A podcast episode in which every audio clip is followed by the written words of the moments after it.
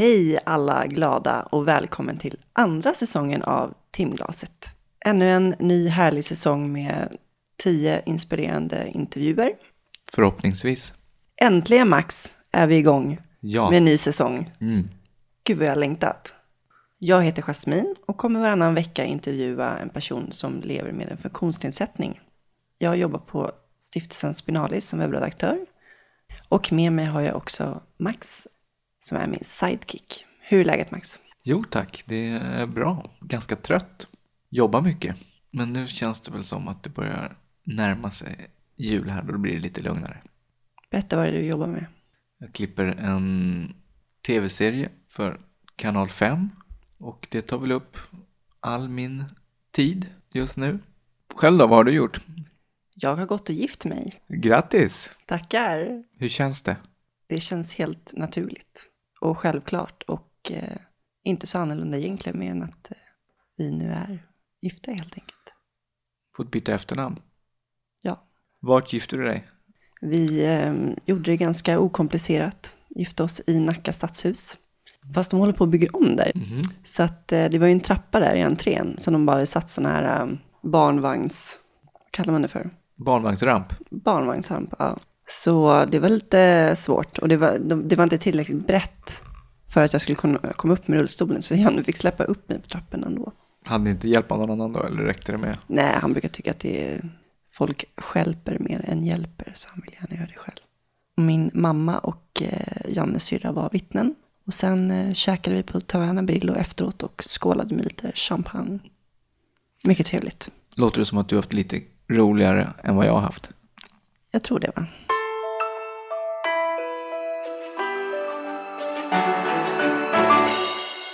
Vem ska vi prata med idag? Idag ska vi möta Lövis. Han är en legendarisk paralympier och äventyrare och han har vunnit otaliga medaljer. Och så har han väl suttit i rullstol i 126 år ungefär. Ja, han var fem år när han blev påkörd. Och idag är han 60. Ja, Han har väl suttit nej, det är han inte. 59. Det var väl 1960 han skadade sig. Då var han fem år. Och i år var det 54 år sedan. Mm, 59. okej. Grejen med den här podden är ju också att vi som gör den sitter i rullstol själva. Och har en så kallad tetraplegi. Vilket innebär, Att både armar och ben är påverkade av förlamning. man behöver inte vara helt förlamad då, men man kan vara ja, delvis förlamad i armarna. Och det är när man har skadat sig i nacken helt enkelt. Ja. Jag fick en inflammation i nacken för 13 år sedan och sitter i rullstol tack vare det. Och du? Jag har också en tetraplegi. Jag bröt nacken i en dykolycka för 15 år sedan. Och idag lever vi väl med personlig assistans och allt vad det innebär att sitta i stol. Alla härliga problem.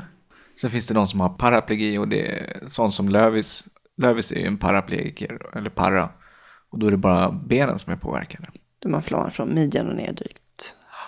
Lite lyxigare. Ja, lite enklare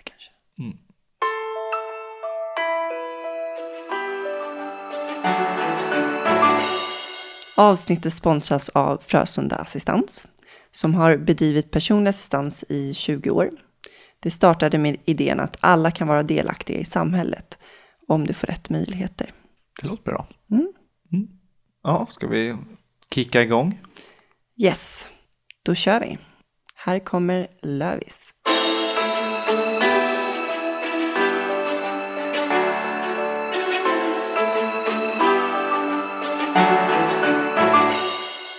Då har vi kommit ut till Lidingö, hem till Lövis, eller Lars Lövström som du heter på riktigt. Det är ett fantastiskt hus du har, eller lägenhet kanske man ska säga, i ett hus. Tack. Jättefint.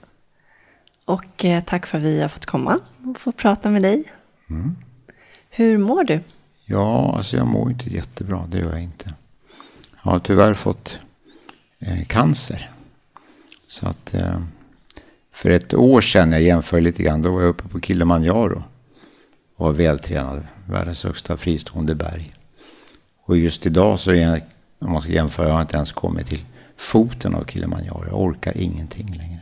Så på ett år, eller snarare det har bara gått tre månader sedan jag fick reda på cancern.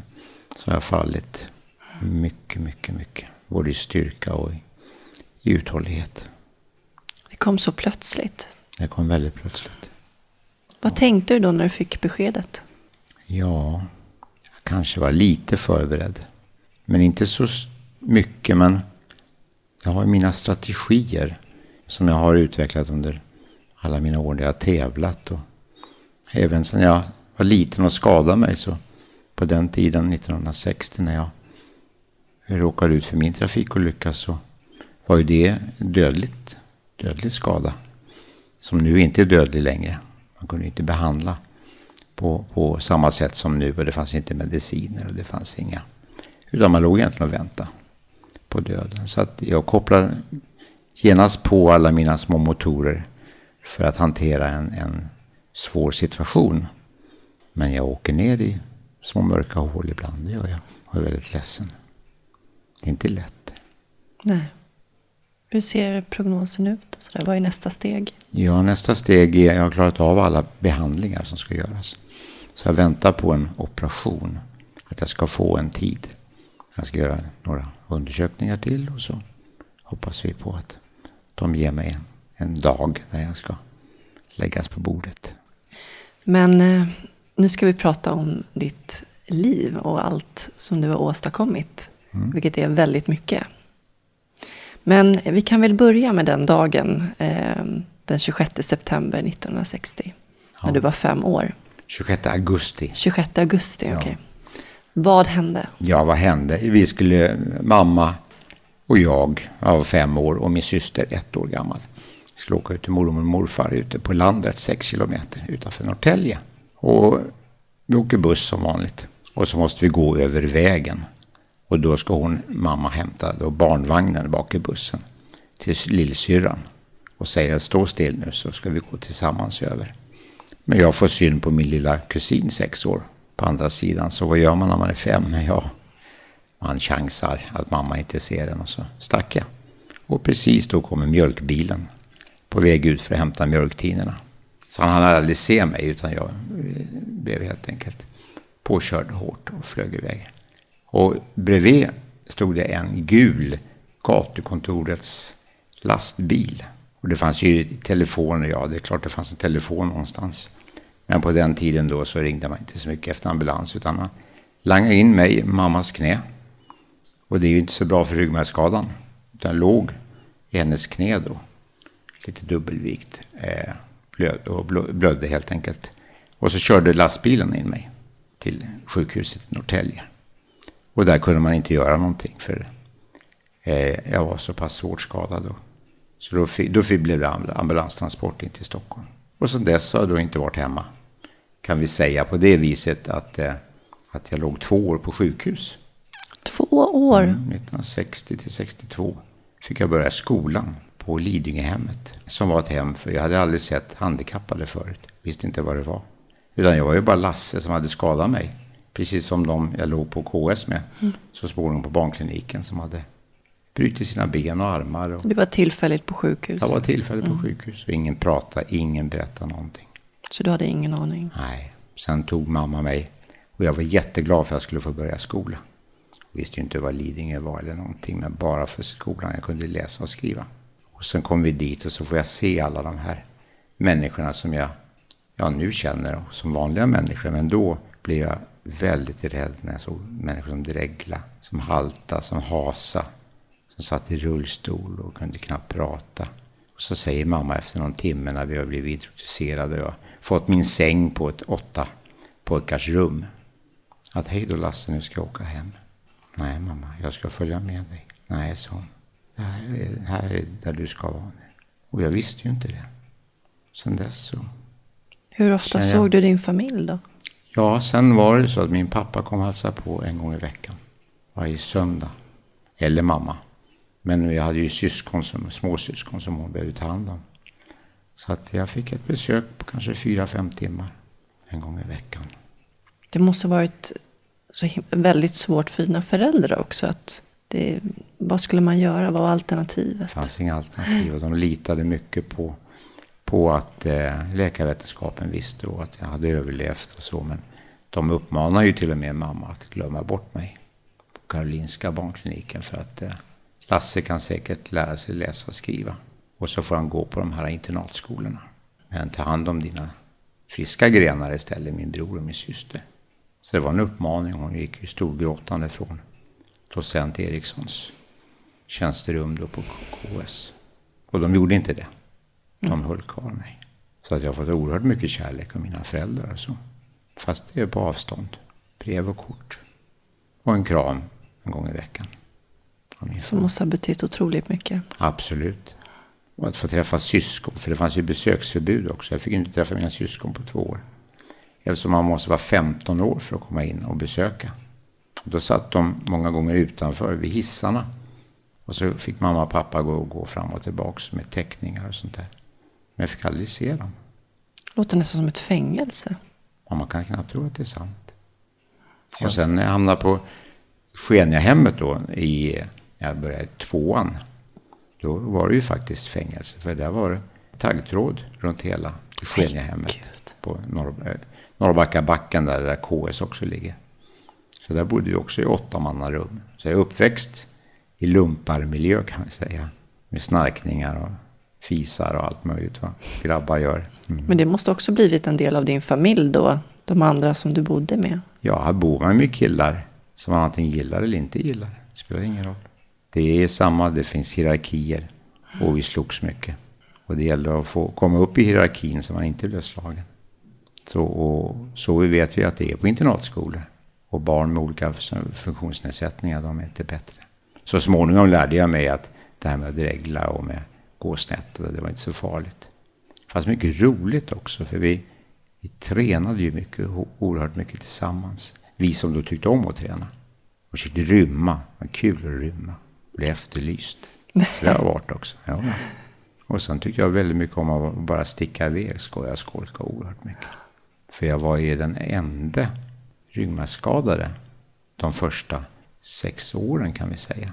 Så det var ovanligt att man överlevde det? Just det. Och, eh, och den åldern. Och att man eh, kanske föräldrarna fick in en på en skola i alla fall. I övriga landet. Men min pappa försökte också men fick inte in mig i skolan i Norrtälje. Kommunen ville inte. Det låter så långt borta. Det låter så overkligt. Det var mm. ändå 60-talet. Ja, jag gick ut gymnasiet 1975. Mm. På de 15 åren som naturligtvis förändrades det och så blev man ju, blev jag, jag har alltid varit självständig. Mm. Aldrig kunnat ta emot hjälp. En klassiker bland oss, parrer och tätter, att man vill vara så självständig som möjligt. Men eh, jag hade fight eftersom jag inte hade någon kompis med ryggmärgsskada. De träffade jag först många, många år senare. Och då blev det ju på ett annat sätt också. Kan du beskriva din funktionsnedsättning? Det är en skada på TH910 som jag fick 1960 då. Och sen är, ja det är min skada. Du har ingen känsel? Nej, jag, eh, jag är en komplett 910. Från midjan och ner kan man säga? Det kan man säga. Och använder rullstol som hjälp? Använder rullstol, ja. 100 procent. Men träningen, det, det blev som din räddning egentligen? Mm. För det bästa med rullstolen, det var att jag fick aldrig jag fick inte mycket information som barn. Jag fick ingen information om att rullstolen var ett nedköp. Jag tyckte det var ett uppköp. Jag blev fantastiskt glad när jag fick se min första rullstol som är gjord i trä. Som jag hade på Karolinska och fick köra i korridorerna fram och tillbaka. Jag älskade den stolen och grät. Men det betydde ju frihet för dig, att du kunde mm. ta dig runt såklart. Ja, så för mig var det inte någonting som var besvärande utan snarare roligt. Och när pappa köpte, för det fanns inte fria hjälpmedel då heller, min första rullstol på Försäkringskassan för 750 kronor. Tysk rustibus, 32 kilo tung. Och jag 22 kilo. Men jag älskade den stolen också så småningom. Fast jag grät först för jag tyckte inte om den. Men sen när jag lärde mig hantera den och då var ju stora hjulen fram. Så eh, då kunde jag börja rymma lite bättre. Det var väldigt mycket tvång på de här sjukhusen. Och jag har väldigt svårt att ta sprutor nu. Erkänner jag villigt. Jag blir som nästan våldtagen. För jag blir fasthållen oerhört mycket. Och skriken åt. När man ska ta blodprov och så. Och man gjorde det väldigt mycket på den tiden. Och man frågade inte eller ställde in eller tröstade. Utan man gick bara rakt in. Körde in kanylerna. För man trodde ju inte att barn på den tiden heller hade så utvecklat smärtcentrum. Det fanns en tro på att barn tålde smärta mycket bättre än vuxna som hade utvecklat det. Okej. Och vad baserar man det på? Ja, det var väl den tidens idéer och tankar. Men jag har oerhört svårt med, med sjukhus faktiskt. Det är ju inte så konstigt kanske. Nej, nej. Jag är ju uppväxt med människor som arbetar med mig. Inte människor som tycker om mig. Utan alla var ju personal. Sen gällde det att hitta en personal då som man kunde trivas med. Eller som trivdes med mig då. Och det gjorde jag också naturligtvis. Men de slutade ju. Så det fanns liksom ingen... Jag fick ta hand om sig själv och gråta själv.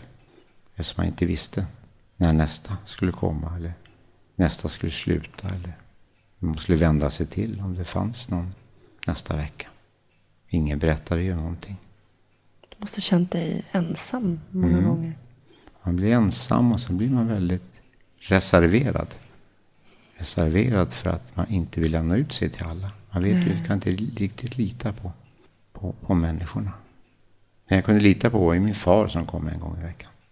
Vad gjorde dina föräldrar? Vad jobbade de med? Ja, pappa jobbade på SJ. Och mamma var hemmafru. Det var ju fint att ha en hemmafru på den tiden. Så att eh, mamma tog hand om hemmet helt enkelt. Dina syskon, är äldre eller yngre än dig? Jag är i mitten så att en är äldre, en är yngre.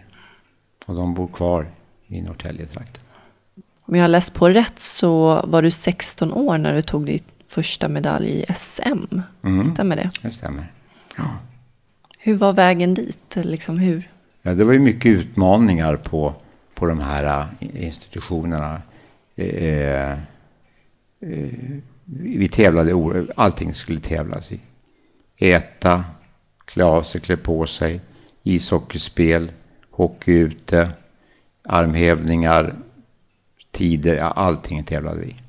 Och det var en oerhört stimulerande miljö eftersom vi var en sju, åtta killar som tyckte om det där. Och eh, sen hamnade jag tillsammans med en min gympalärare som heter Bengt Holén på Norrbacka. Och då var jag ju, började jag ju gymnasiet. Och han tog mig vidare då i eh, idrottens värld. För det fanns en idrottsförening på Norrbacka. Och där började min skolning. Och eh, jag utvecklades ganska snabbt då i bland styrka och uthållighet. Och fick förstklassig träning. Och förstklassig sparring då alltihopa. Och det gick ganska fort. Jag var med i landslaget när jag var 17 och tog min första paralympiska guldmedalj när jag var 17 då, 1972 i Heidelberg. Och det trodde jag inte att jag skulle göra. Jag trodde jag skulle... Vilken sport då? Det var i slalom, rullstolsslalom som inte finns längre. Då kör man på platt backe och så finns det en massa hinder man ska över och under. Och rotera runt och liknande på tid.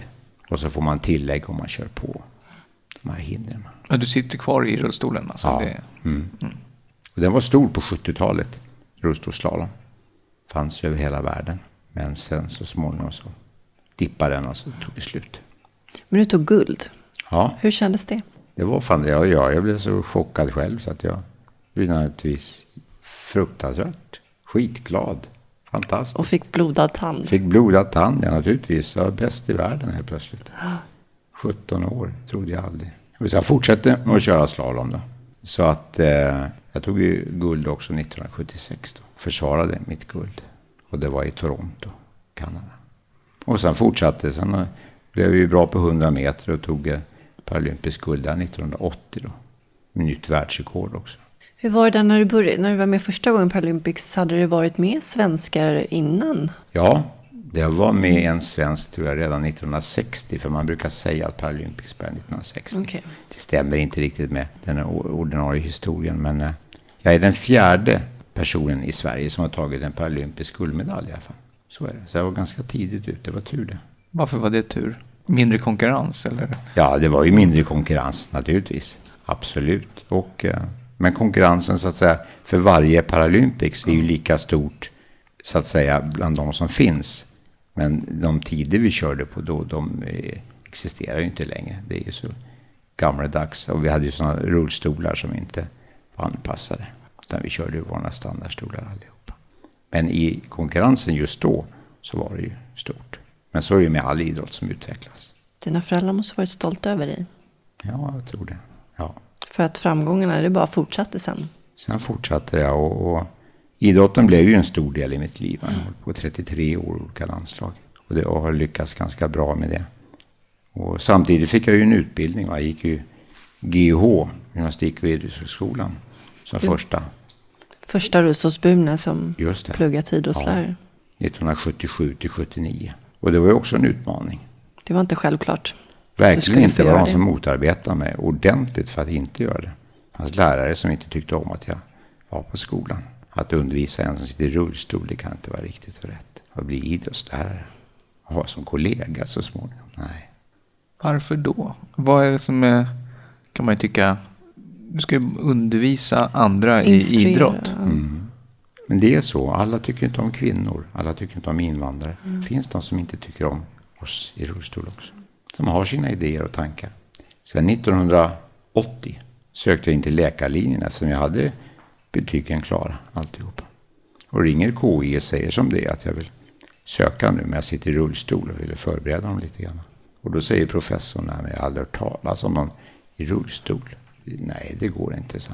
Hur ska du operera till exempel? Ja, men det löser jag, så. Det finns ju mycket grejer inne i ett operationsrum. Det finns bänkar och det finns eh, stolar och pallar och alltihopa. Jag bygger naturligtvis en specialstol i stål som är desinficerad som står där. Så kan jag sitta den och lagom höjd på den. Det löser vi. Nej, sa han, det har aldrig hört talas om. Nej, jag förstår det. För jag kommer vara den första. Nu har vi va, fyra, fem stycken. Och de som utbildas i rullstol. Sofia Dettman och några till. Nu går det alldeles utmärkt. Så GH är jag glad att jag lyckades tränga mig in i. Men det var med motstånd. Men jag ska se om jag har rätt här med din meritlista.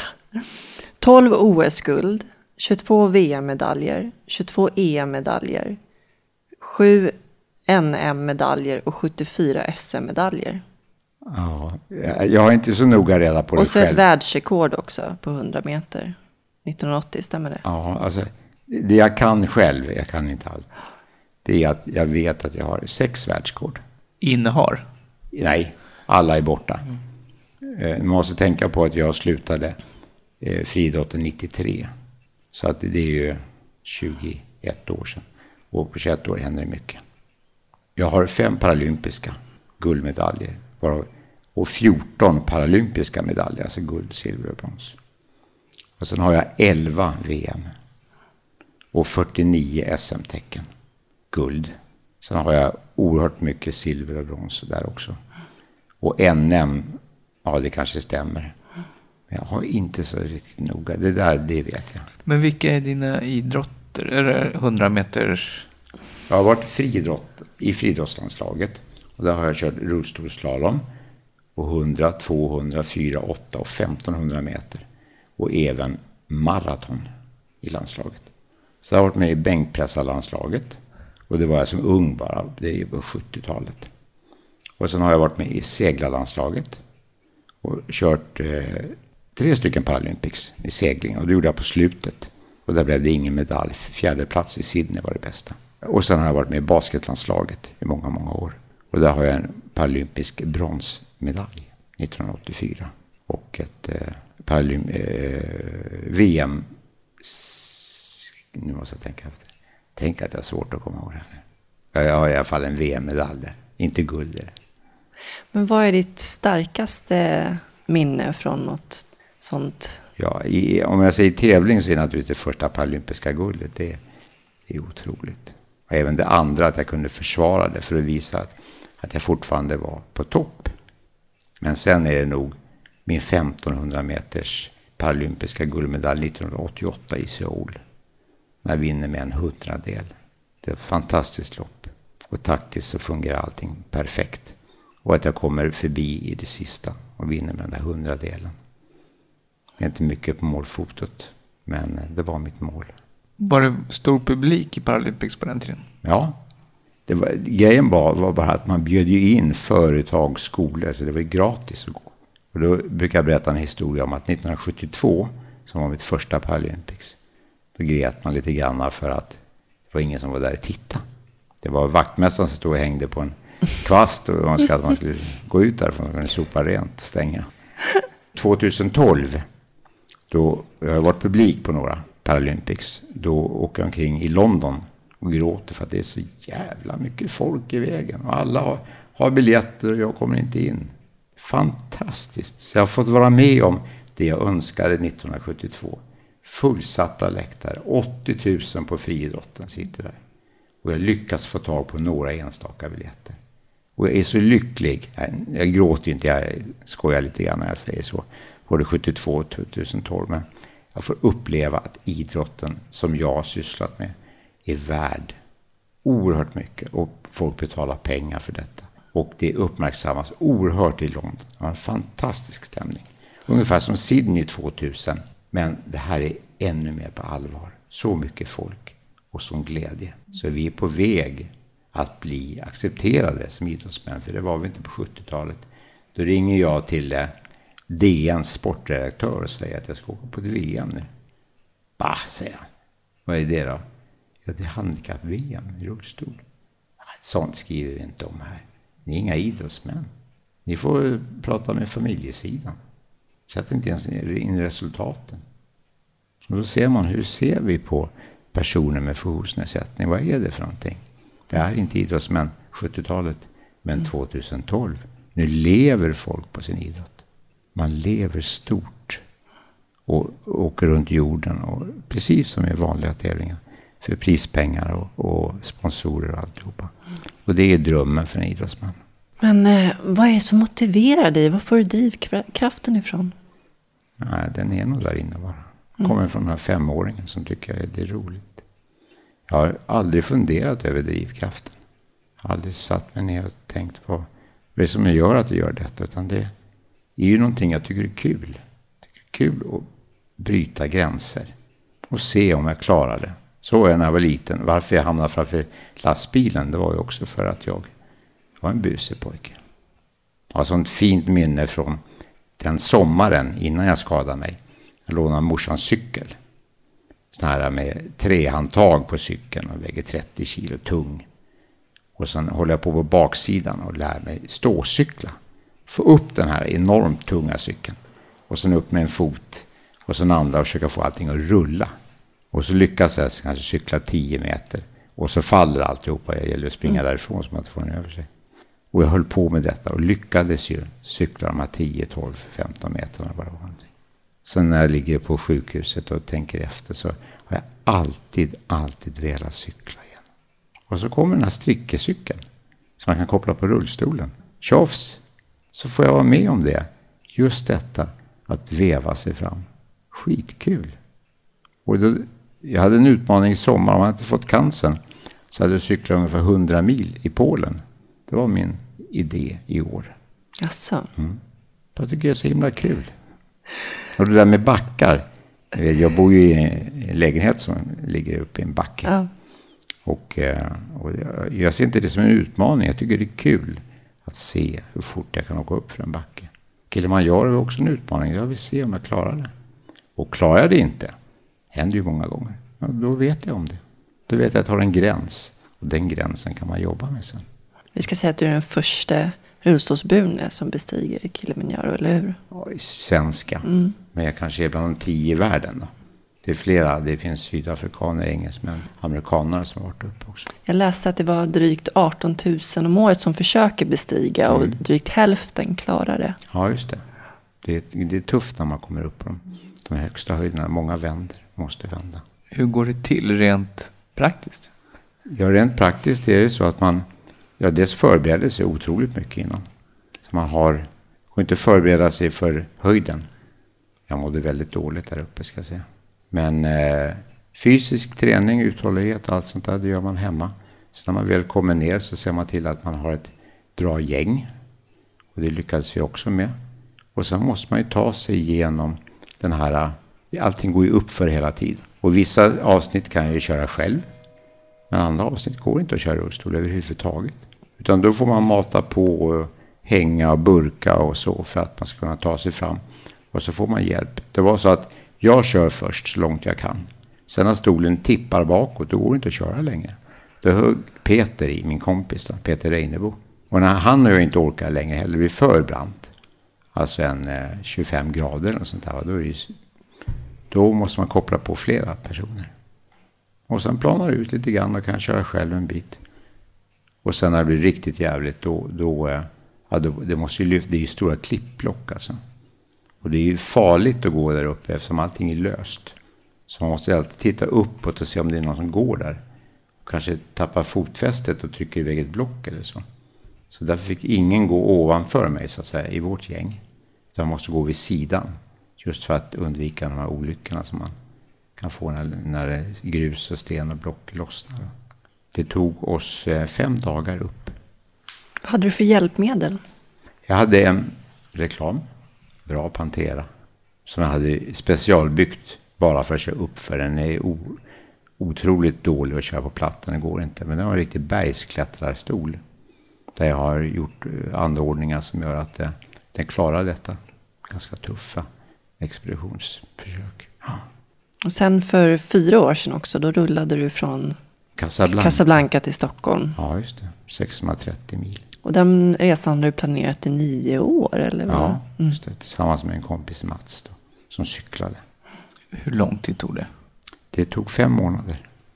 Och du ru- rullade för hand varje dag? Mm. Någonstans mellan 6 och 10 mil om dagen. Men du hade en tanke med, med resan också? Ja, vi kallade oss själva Inclusion Tour. Vi vill alltså titta på hur, hur är andra funktionsnedsatta ute i Europa inkluderade i samhällena. Vi passerade ju 11 länder. Så vi besökte ju rehabcentra. Pratade, intervjuade både patienter, läkare, och sjuksköterskor och sjukgymnaster. Och, och höll presskonferenser och liknande. Och visa också då på möjligheten. Man måste ju visa många att man kan om man vill. Och man behöver inte köra 630 mil. Det kanske räcker att man kör två mil eller 600 meter. Men alla har vi oerhörda resurser i oss, det vet jag. Så jag jobbar också mycket med rehabilitering under mina år. Och känner så oerhört många människor som har tagit sig samman och visar på möjligheterna. Vad fick du för bemötande runt om? Ja, helt olika. Jag har blivit eh, avhyst, precis som man kan bli i vilka länder som helst om man kommer med rullstol. Och väl mottagen. Väldigt väl mottagen. Och det jag ska säga egentligen, jag ska prata om det positiva i det här läget. För att vi fick ju bo hemma hos. Alltså en tredjedel av tiden bodde vi hemma hos människor. På soffa, på golvet. Skitiga och dana matsiga och skäggiga. Och ändå bjuder folk, de körde fatt oss med bil.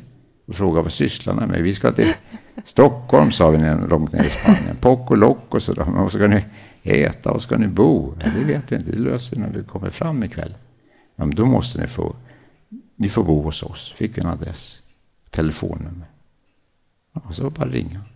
Så det bjöds det friskt. En soffa, ett golv och lite mat. Och mycket samtal. Det var jätteroligt. Så vänliga människor. In i Frankrike, Belgien, Tyskland, Schweiz. Marocko var fantastiskt också.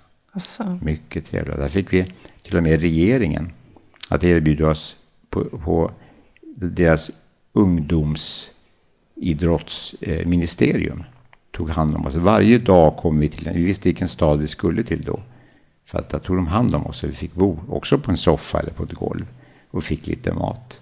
Men det var alltså arrangerat av, av, av eh, ministern för idrott i Marocko. Så det, var, vi, och det visste vi inte heller om, det bara blev så. häftigt. Ja. Vilket land var det mest rullstolsvänliga då? Jag säger Spanien. Man kom upp i bergen någonstans, i en liten by högt uppe, det var kallt och så. Något tusan fanns det ett hotell med, med handikappanpassat rum. Jag blev så förvånad. Här, går, här måste vi in någonstans på en bondgård och lägga oss i höskulle eller någonting, tänkte vi. Och så kom vi in, nej det finns tre hotell här. Jaha. Finns, tror ni det finns något rum man kan duscha? Ja, ja, ja. Helt nybyggt. I den lilla byn. Så de har en bra infrastruktur. Frankrike är inte lika bra. Var det något eh, som förvånade dig eller något speciellt som du reagerade? Nej, men det jag reagerar på det är ju människors vänlighet. Den stora vänligheten. Och in, när, misstänk, alltså när man kommer så där med, med, med packningen bak på rullstolen. Man kommer ganska oskyddad. Människor är inte rädda för en. Det hände en rolig sak i Sevilla. Vi skulle till järnvägsstationen. Frågade ett par damer hur långt är det? Åh, mamma mia, det är så långt så det... Men hur långt är det ungefär? Åh, ja, ja, det tar, det tar säkert 20 minuter med taxi. Det är flera kilometer. Det går inte, ni måste ta en taxi. Så. Ja, men vi har precis kört 1800 kilometer. Det är några kilometer till järnväg, det är ingen fara. Peka bara vart den är någonstans. Nej, nej, sa de. Ni har inte kört så långt. Jo, det är säkert. Vi har kört 1800 kilometer idag. Nej, nej, nej.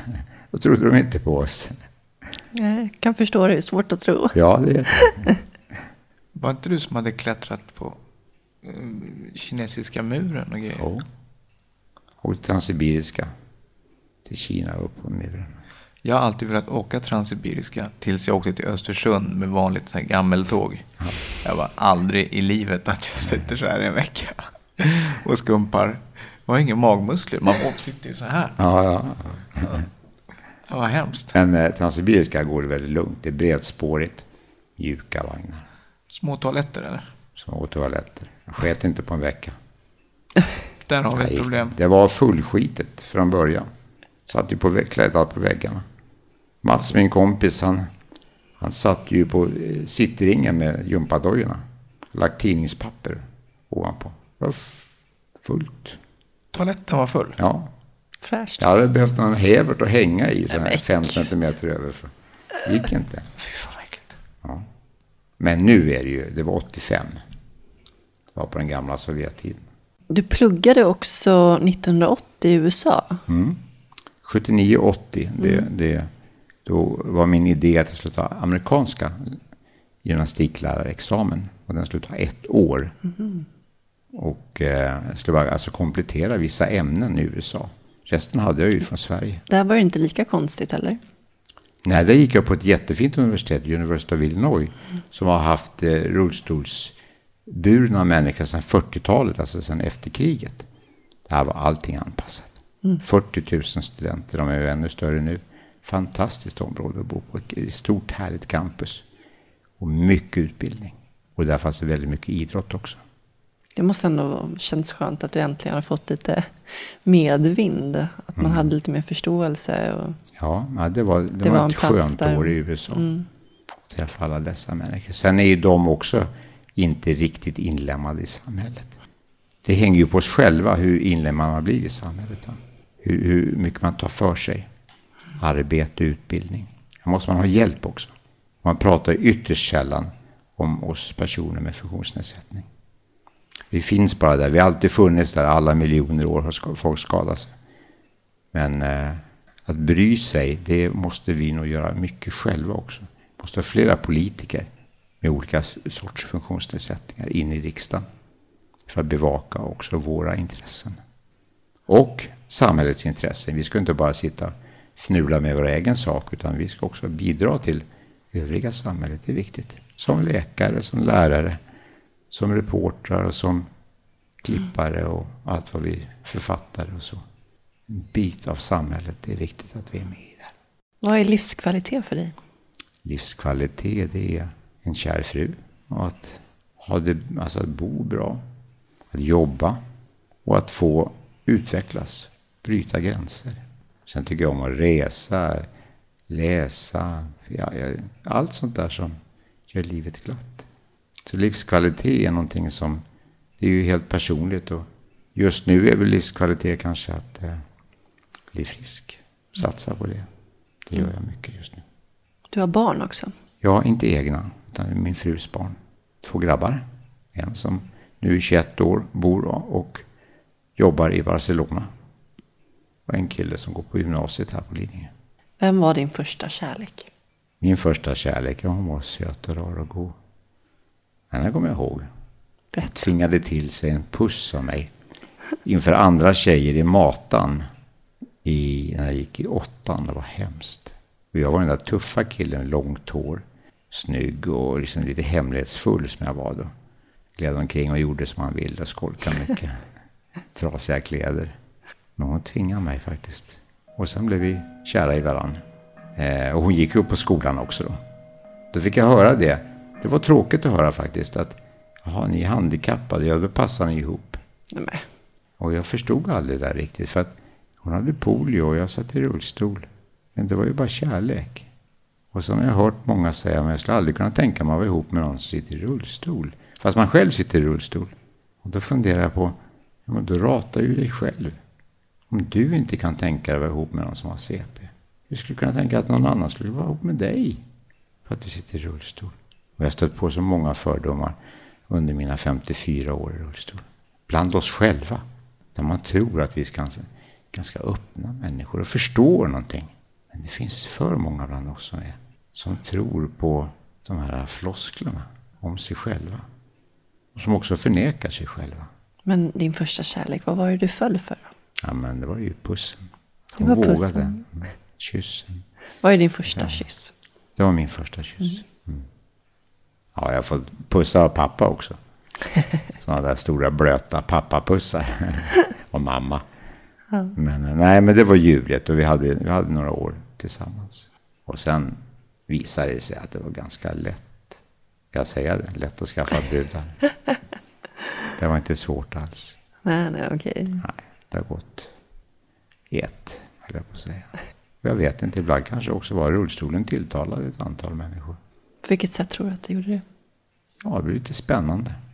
Och eh, när man var ute, jag var ju ute mycket på disco där i 70-talet. Då happade det sig hela tiden. Att man fick både en och två tre napp samtidigt. Ja, vi ska inte berätta så mycket om det där. Min, min fru nu ska lyssna på alltihopa. Men det var ungdomsgrejer. Hur träffade du din fru förresten? Vi träffades på en kurs på GH med idrott för barn med utvecklingsstörning. När var det? Det är 11 år sedan. Och så är vi nygifta nu, Jaha. för två veckor sedan. Oj, vad härligt. Ja, Gud, vad underbart. tagit- Grattis. Tack så mycket. Det var väldigt lyckligt och trevligt. Vi var här hemma och gifte oss med lite vittnen. Efter så lång tid. Ja, du vet om man pratar om ditten och datten så gäller det bara att klämma till. Nu gjorde vi det. Hur tycker du att samhället har förändrats? Synen på funktionsnedsatta? Och... Ja, det är en bra fråga det där. På tidigt 60-tal, då, där jag kom från 30-40, det var ju allmosor som man fick ute på stan. Sträckte åt en, en krona eller femma, det var mycket pengar. Tills jag blev medveten om att det där var inte bra. Alltså, nej tack, det här är inget vidare. Och sen så kom ju rekryteringsgruppen på 70-talet. Och det förändrade saker och ting. In på 80-talet. Vi hade ganska bra klimat faktiskt. Där man mera såg oss som personer. Men det har fallit tillbaks. Vi har tappat mycket i Sverige. Idag var jag till exempel handla i en affär. Och då är det en kvinna som säger åt en Flytta på dig, det kommer en rullstol. Och då var jag tvungen att säga henne, ja det är inte bara en rullstol, det är en man i rullstol. Du sa det. Hon såg bara rullstolen. Och jag vägrar att bli kallad för rullstol. För jag är ingen rullstol. Nej, det är klart inte. Men den här synen har fallit tillbaks. Nu får man inte allmosor som man fick på 60-talet. Men man blir nonchalerad. Man blir icke sedd på många sätt. Om du jämför med 80-talet, då var det på ett annat sätt. Och folk eh, tilltalade den på ett annat sätt. Och är man i USA, det kanske ni har varit, blir man tilltalad också på ett annat sätt. I Australien, Nya Zeeland blir man tilltalad som att man är inte en person. rullstol, du är Man en person. en individ. Men i Sverige, mitt eget hemland, blir jag tilltalad som att jag är en pryl. Som någon ska akta sig för. Hur många mammor och pappor med små barn säger inte akta dig, en rullstol. Man skrämmer upp barn. Då förstår jag att generationer som kommer efter nu, de kommer också ha fel uppfattning. Eftersom vi tappat. Vad nu bra. lever vi våra, våra liv i ja, lite mer för oss själva på något sätt. Har inte personlig assistans lite bakom? Ligger inte det bakom lite det också? Det kan man säga. Det är bra att du tar upp det. Jag visste inte om jag skulle göra det. Men det är ju en känslig fråga. Så att många ser ju min fru som en personlig assistent. Och frågar henne. Det gjorde man på 60-talet. 70-talet. frågar man de som stod bredvid. Hur många gånger har inte jag varit och handlat och man har pratat med den bredvid. Och jag har betalt och de har gett pengar till någon som står bredvid. Men vänta nu, ska du ge bort min växel? Ja, men det är väl din... Nej, jag har ju betalt. Jag fick ju 100 kronor av mig, jag ska ha 15 kronor tillbaks. Kan vi inte bara ge till någon annan människa? tänker du? Och det blir ju så vanligt. Det skedde aldrig då. Ja, jag förstår ingenting. Men vi då som är lite yngre här, generation. Vad skulle du önska? Vad skulle du vilja att vi skulle göra för att komma ut mer och Ja. öka kunskapen och förståelsen? Och... Ja, alltså vi, vi måste jobba tillsammans. Vi, vi gamlingar måste jobba ihop med unga människor. Och jag tror att vi behöver stärka vårt självförtroende. Att säga ifrån när vi blir behandlade på olika sätt. Vi måste ha en integritet. Inte bara äh, rycka på axlarna, utan vi måste säga ifrån. Vi måste själva, när man orkar, för man orkar inte alltid, man orkar inte alltid säga ifrån. Jag rycker också på axlarna och bara går ifrån en dum person. Men ibland är man tvungen att fråga hur tänker du nu? Vad är det du säger? För att bli diskriminerad i sitt eget land, att inte komma in någonstans, det är fullt. Du har rullstol. Det är hemskt. Och vi har ju lagar, regler och förordningar. Men vissa... När jag varit på bio till exempel. Eh, sätter man sig bredvid, nu tar jag din rullstol. Nej, det går inte. Då kommer jag ringa polisen och anmäla dig för stöld. Det kan du ju inte göra. Jo, det är brandföreskrifterna säger att det får inte finnas grejer i vägen. Ja, men du, nu är det så här. Den här rullstolen är inte i vägen. Jag är uppe i den i ett nafs. Och då är jag ur vägen. Jag kommer att sitta som en propp längst ut i den här bänkraden. Det har du inte tänkt på, inte brandföreskrifterna heller. Jag har varit världsmästare. Jag har varit uppe på Kilimanjaro. Och du säger att du ska ta hand om, hur kan jag lita på dig? Du kanske får panik. Du kommer aldrig in i den här rullstolen. Och framförallt inte om det är 250 personer som ska ut samtidigt. Hur kan jag lita på dig? Säg det. Man måste stå upp för sig själv. Man måste våga säga ifrån. Ta diskussioner ibland. Höja sin egen känsla. Och också tro då att det även hjälper andra. För om vi inte tror på oss själva, vem ska tro på oss då? Stolthet är oerhört viktig. Jag är stolt. Jag är inte rädd för att sitta i rullstol och begära min rättighet. Jag måste visa mer stolthet. Jävlar anamma. Inte vara otrevliga eller sånt där. Det är inte det jag uppmanar till. Utan jag uppmanar bara till att Stå upp för sig själv helt stå upp för sig själv. Och för oss. Vi är ingen hemlig klubb. Det kan också folk fråga. Men alla dina handikappade kompisar. Ja, jag har inga handikappade kompisar så. Jag har kompisar. Sen har en del en funktionsnedsättning. Men hur pratar du? Tror du att vi är någon Harley Davidson-klubb som åker omkring och hälsar på varandra ute på stan och morsar med hemliga tecken? Nej, det är inte. Det är vanliga människor. Kommer från olika miljöer allihopa. Olika händelser. När fick du beröm senast? Ja, min fru idag. Tyckte jag var söt. Jag förstår inte varför. Jag tycker hon är söt. Ja. Vad betyder lycka för dig? Ja, lycka är stort. Och hitta lycka, kanske varje dag till och med. Idag har jag varit lycklig. Gått en lång promenad ute på stan. Gjort lite ärenden. Himla skönt. Med alla dessa människor ute och värmen och Fint väder idag. fint väder. Och så var det en hi- himla fin lycka att komma hem. Jag hade ont i ryggen. Och bara få lägga sig och sträcka ut. Njöt jag av det också. Tack för lite smärta som man kan bota genom att sträcka ut sig en liten stund. Jag försöker finna lycka i det mesta. Jag har ändrat lite tankar tror jag. Jag pratade med en mycket god vän från Kanada som också hade kommit på, vi är ungefär 60-årsåldern både han och jag, att vi måste börja fånga livet nu istället för att rusa runt. Och det här med arbete till exempel, jag tyckte att det varit väldigt viktigt med arbete. Och jag är glad att jag tyckte det.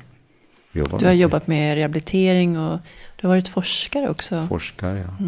Biträdande rektor och är ju idrottslärare och jobbar i skolan mycket.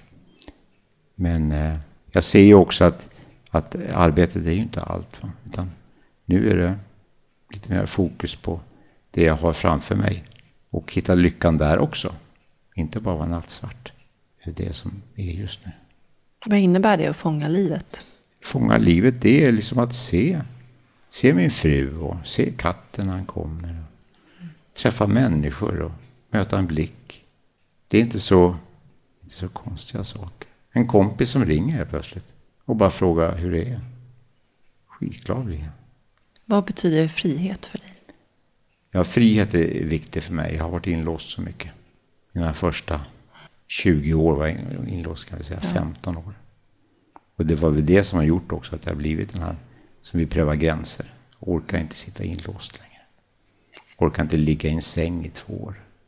Orkar inte vara någon till lags på det viset. Utan frihet är för mig att jag får göra det jag vill. Och jag vill pröva mina gränser. Om du fick leva om ditt liv? Nej, det vill jag inte. Det räcker med ett liv. Jag har inga... Då kan man bara sätta igång och fantisera. Och det är, jag fantiserar mycket, men inte om ett liv till. Jag tror inte på ett liv till. Tror du inte? Nej. Jag tror att det är slut. När det är slut. Sen löses alla atomerna upp och så blir man någon annan. Det är som en maskar och gräs. Finns där varje år, men det är nytt varje år. Är du rädd för döden? Nej.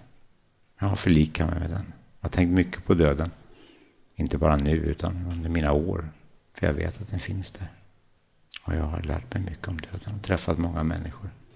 Och på de här skolorna jag gick så dog folk. Alltså folk, mina klasskompisar. Och hur många som helst som har dött under alla år. Unga år. 10, 12, 15, 20, 25, 30. De har dött i alla åldrar. Hur lär, lär man sig hantera det så tidigt? Ja, först blir man lite cynisk för att man får ingen hjälp att prata om det med vuxna. För alla gömmer undan dem.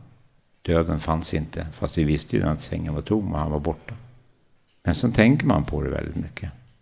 Och gråta är också väldigt viktigt. Över sorg. Och jag, jag känner så här, jag har skadat mig. Och jag har en inre sorg. Den finns där. kan jag inte komma ifrån. Sorgen över att ha skadat mig. Och den använder jag till vardags. Använder i mitt arbete för att kunna komma i kontakt med andra människor. Men jag har jobbat oerhört mycket med min egen sorg. För att inte glömma bort den. För att inte nonchalera sorgen. Den är en stor del i mitt liv. Och den finns där för att jag har varit med om någonting som var sorgligt. Det har gråtits väldigt mycket. Nu gråter jag inte över det längre, alltså det stör mig inte. Men sorgen som finns där, den använder jag. Tror du att många glömmer bort att det är viktigt att komma ihåg sorgen egentligen? Det känns som att det är så många som förtränger den och låtsas som ja, att den inte finns. jag vet inte, för vi pratar inte så mycket om sorg. Nej. Men när jag pratar med andra om sorg så märker jag också att en del kapslar in den, vill inte prata om den och då går det ju inte längre. Men jag tror att det är oerhört viktigt att våga prata med någon som är villig att lyssna. Att bara sitta och babbla om den, det tror jag inte så mycket på. Men jag tror att vi behöver bejaka den sorg som jag tror att vi alla har mer eller mindre, som har varit med om en stor händelse i livet. Och det är en stor händelse att hamna i en, i en olycka av olika slag och förändra livet. Kan du fortfarande bli trött och förbannad? Ja, ja det kan jag bli. Ja, jag har blivit... Jag har ju slutat jobba inom rehabiliteringen just för att jag inte orkade med alla som satt i rullstol. Jag blivit väldigt trött på, på människor och, och mig själv också. Ett tag jag var ju tillsammans med en, jobbade med dem. Sen åkte jag och tränade med dem, alltså personer med funktionsnedsättning. Och så var jag en själv. Och så när jag kom hem, då satt hon här. Då blir man ju tung i sinnet. Ja, fan, det kan inte finnas en normal människa. Alltså. Men sen, och, och det, var, det var något år i mitt liv som jag hade andra problem också. Vadå för problem? Ja, jag hade problem med hur jag skulle rätta in mitt liv. Vad jag skulle göra, hur det skulle se ut. Och, och jag, hade, jag hade lite tuffa personliga problem. Nu, när jag fått gått igenom den perioden också, jag tror den var viktig för mig. Liksom börja... Var det att du nästan ville avsluta ditt liv? Eller? Nej, Nej. jag ville avsluta alla, alla funktionsnedsatta. Fy fan, jag orkar inte mer. Sluta nu. Vad fan. Nej, utan eh, jag är glad åt den perioden. För vi är ju bara människor. Det är ingenting annat. Men just då hade jag andra problem och, och tänkte fel. Gick fel i mina irrgångar. Och nu sitter vi tre här i varsin rullstol. Och vi är ju bara vanliga människor. Ja. Och vad binds vi samman av? Vi har just nu en poddradio. Och man måste se det så att vi har, vi har våra liv och vi, vi kan vara med och stärka varandra också. Genom att titta på varandra och prata med varandra. För vi har erfarenheter. Och ingen har någon sämre eller bättre erfarenhet än en annan. Man kan lära sig av. Alla kan lära sig av varandra. Även nyskadad lär jag mig väldigt mycket av. Vad säger du till en nyskadad person som har inställningen att de ska kunna gå igen? Jag bara lyssnar. Det är den människans idé. Idéer är bra att ha. Uppskatta att man har en idé. Sen kan det finnas en frustration om jag träffar den människan länge och vet om att det här inte kommer att gå. Så tycker jag att man slösar tid. Jag har sett för många som har slösat tid på att lära sig gå. Fast det inte finns, när är man komplett så är man komplett och då är det svårt. Och då ska man ha på sig alla de här nya eh, uppfinningarna som kommer, va? robotben och sånt där. Men jag säger ingenting om det så, utan jag tycker att har man en idé, så gå med den idén då. Tills du kommer underfund med så småningom att det är kanske inte hela livet att gå, för det är det inte, det har jag också kommit underfund med. Att gå är en väldigt praktisk förmåga som man har stor nytta utav. Och den har jag förlorat. Och det var tråkigt. Men den stör mig inte i mitt liv så att säga. Sen att jag inte kan klara vissa saker för att jag sitter i rullstol, det är någonting helt annat. Men då får jag ju gränser som jag kan jobba med. Så tack för det. Jag känner att gåendet skapar ingen lycka, för då skulle alla som gick vara väldigt glada, hoppa hoppsasteg hela dagarna, tycka att livet är med. Det är folk där som mår ännu mer pyton. Så gåendet i sig skapar inte lycka. Utan du skapar lyckan i huvudet. Vad skulle du vilja säga till någon som inte har någon som helst erfarenhet av personer med funktionsnedsättningar? Om du aldrig har träffat på någon med funktionsnedsättning så har du säkert någon uppfattning ändå någonstans. Gammalt och skruppligt och ta livet av sig och det skulle jag göra. Sånt hör man när man är på fest eller fulla människor ute. Men eh, har man fått för mycket griller i sitt eget huvud och blir en invalid, nu skojar jag lite men blir en invalid själv då.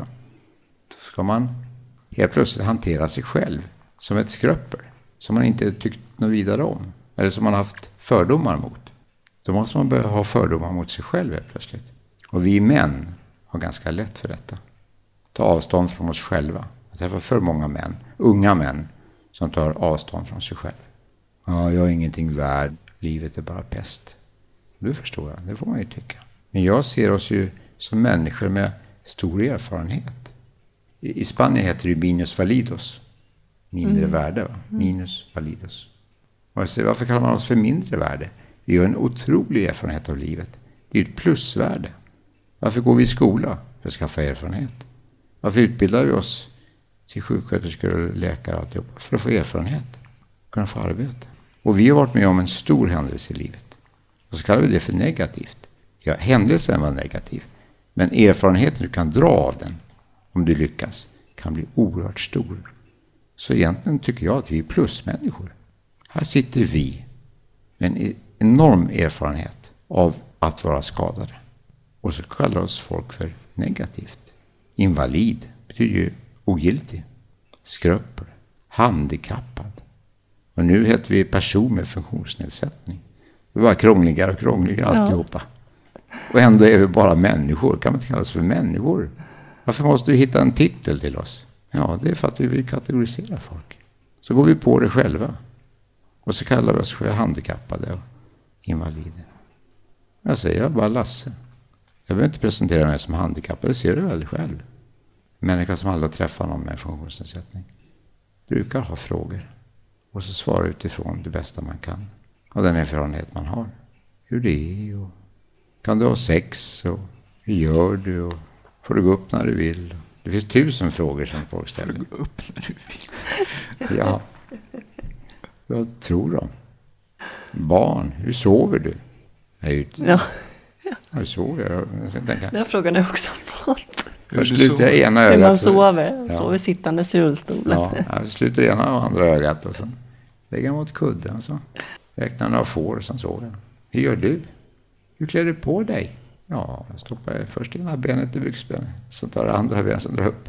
Jag förstår ju vad de menar. Det, det är goda, härliga frågor. Men när vuxna börjar fråga sådana här frågor, det är lite naivt på något sätt. Barn ska fråga så. Mm. Klart jag visar dem sen hur det ska gå till. Inte ner byxorna, men det är lätt att visa ett barn. De förstår direkt. Ja, det är på samma sätt. Vi sover inte sittandes i rullstolarna, utan vi, vi lägger oss ner som alla andra. Vi är bara vanliga människor. Tack så jättemycket, Lövis. Lars Lövström. Vad föredrar du? Ja, Lövis är mitt artistnamn. Precis. Lasse är jag privat. Tack så mycket Lasse. Tack.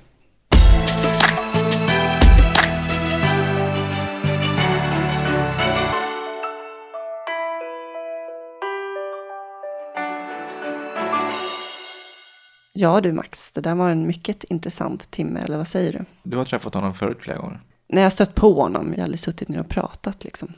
Så det är mer bekant bara. Man, man har hört namnet, man vet vem man är. Men eh, jag är otroligt tacksam över att vi fick möjligheten att intervjua honom för att det är så ett otroligt liv han har levt. Allting han har åstadkommit. Men han sa en grej som jag tyckte var lite kul och det var eh, Får du gå upp när du vill? När vi pratar om vad personer kan ha för förutfattade meningar så kommer vi in på det här vad barn, hur de tänker, vilka frågor de har. Ja, Får du gå upp när du vill, Max? jag går alltid upp när jag vill. Nej, det gör jag inte. Jag måste gå upp skittidigt varje morgon. Jag måste gå upp sex varje morgon för att hinna med allt. Så nej, jag får inte gå upp när jag vill. Får du gå upp när du vill? Ja, jag får gå upp när jag vill. Det var ju skönt för dig. Du, den där första tiden när han var på institution, växa upp på institution, som växa upp i ett fängelse. Toppen. Det var ju ganska skönt att man inte skadade sig på den tiden. Han nämnde ju RG många gånger. Kan du förklara vad det är för något? Rekryteringsgruppen, eller vad, vad heter det nu för tiden? RG, aktiv rehabilitering. är en organisation som söker upp nyskadade patienter och så vi, liksom visar man att det går att leva ett hyfsat normalt liv. Och eh, så har de läger där nyskadade får komma och träffa folk som redan har suttit i stol ett par år. Och de gamla får agera som förebilder för de, de nyskadade. Instruktörer. Ja, så det är en väldigt bra organisation. De tar vid efter man är klar med den obligatoriska, eller man ska säga, rehabiliteringen. Att eh, sen när man har kommit tillbaka till verkligheten igen, att man ska försöka vara funktionell i det nya livet. Det är nästan då det är som värst när man kommer hem från sjukan. Man tror att man ska tillbaka till det normala, men det är det inte. Nej, det blir så påtagligt då. Man kommer tillbaka till sitt hem. Fast det gjorde faktiskt inte jag, vi var tvungna att flytta. Så att jag kom till ett nytt hem. Ja, ni flyttade hela familjen. Nej, det var bara jag och mamma. Varför flyttade ni? För att vi bodde i en eh, tvåa Okej, och det gick inte att handikappanpassa riktigt så bra. Och jag hade permobil i början. två låter ju lite trångt. Mm, jo, mamma bodde, hon hade ett loft då i vardagsrummet. Och jag hade eget sovrum. Så jag var tvungen att flytta. Till en fyra. Assistenterna kunde få eget rum, mamma ett rum och jag ett rum. Och ett megastort badrum. Som var väldigt osexigt. Ja, shit. Ja, Jag tvingade mina föräldrar att flytta. Ja, men det var ju smart. Ja. Vill ni ha mig här mer än på julafton så får ni flytta. Jo, men jag sökte ju eh, förtur sen när jag var 18 och ville flytta hemifrån. Men då fick inte jag det, för de ansåg att, Förtur. ja, i bostadskön Okej. kan man få förtur då. Om man behöver en handikappanpassad lägenhet. Men jag fick inte det, för de ansåg att jag hade redan fått mig förtur då, när jag skadade mig när jag var s- 15 år. Och då sa jag, men vad har jag för nytta av den då, liksom? När jag bor kvar hemma. Och då tyckte de att jag skulle kicka ut morsan istället. Ja, men jag har inte råd att bo kvar i en fyra och betala den hyran, liksom. Vad ska man en fyra till? Hur slutar det då? Nej, det slutade med att morsan bodde kvar och sen fick jag ju skadestånd och då kunde jag ju köpa Ah. Men eh, innan så flyttade jag omkring i andra hand. Tre olika lägenheter bodde jag. Det var ju jättesvårt att hitta en handikappanpassad lägenhet som andrahandslägenhet. Så att, ja, fick man hålla på sådär. Och till slut så kom det där skadeståndet så kunde jag äntligen få köpa min egen lägenhet. Men du, ja. jag tänkte på Lars, han pratar ju mycket om både sorg och lycka. Han tycker det är viktigt att bejaka sorgen. Hur är det med dig? Tänker du på din sorg varje dag? Ja. Man är väl lite, man blir väl frustrerad i alla fall minst en gång om dagen. Men känner du som Lars att du kan göra det till någonting konstruktivt? Så så känner ju han i mötet med andra människor. Att han känner att det är en, det är en erfarenhet som han bär med sig och som han kan utnyttja och använda. Nej, det vet jag fan. Jag vet inte, nej, vad skulle det vara? Du då? Jo, men jag träffar ju nyskadade personer och sådär. Och då känner jag att det är viktigt att kunna prata om den delen också. Att kunna prata om sorgen. Att det är okej att vara ledsen och arg på livet. Ja, men då har du ju bara, då delar du ju med den erfarenheten till andra. Men vad har du för glädje av den själv då? Jo, men man, som eh, Lars beskrev, man bär ju med sig en enorm erfarenhet. Som ändå har gjort att man har vuxit som människa. Jo, Man, var- man blev lite äldre lite fortare. Ja, man blev kanske lite klokare. Och sen det här klyschiga, man tar vara på livet. Det gör man ju faktiskt på ett annat sätt kan jag känna. I alla fall jag. Jag vet inte fan om jag tycker. Jag tycker jag sitter av tiden mycket också. Men, eller ta vara på det, men samtidigt så ser man skönheten i de små tingen. Att man liksom uppskattar det lilla i vardagen också. Det som är bra. Lite extra mycket. Gör du inte det? Alltså, nej, jag vet inte om det är någon skillnad sen på innan. Nej, jag vet inte. Tror du att du skulle bli lyckligare om du kunde gå? Ja, definitivt. För det var också en grej han sa som jag tyckte var ganska ja, intressant. Han sa bland annat att om vägen till lycka skulle vara att gå så skulle alla som kan, redan kan gå hålla på och hoppa omkring och göra hoppsasteg hela tiden. Okej, man kanske inte skulle vara lyckligare, men man skulle definitivt vara friare och göra vad man ville. Jo, men det, är ju helt, det, det påverkar ju framkomligheten avsevärt såklart när man är rullstolsburen. Det går ju inte att komma ifrån. Men eh, jag håller nog med där när han säger att lyckan sitter ju faktiskt i huvudet. Ja, absolut, men ehm, jag hade ju gärna bytt. Det hade nog alla. Ja.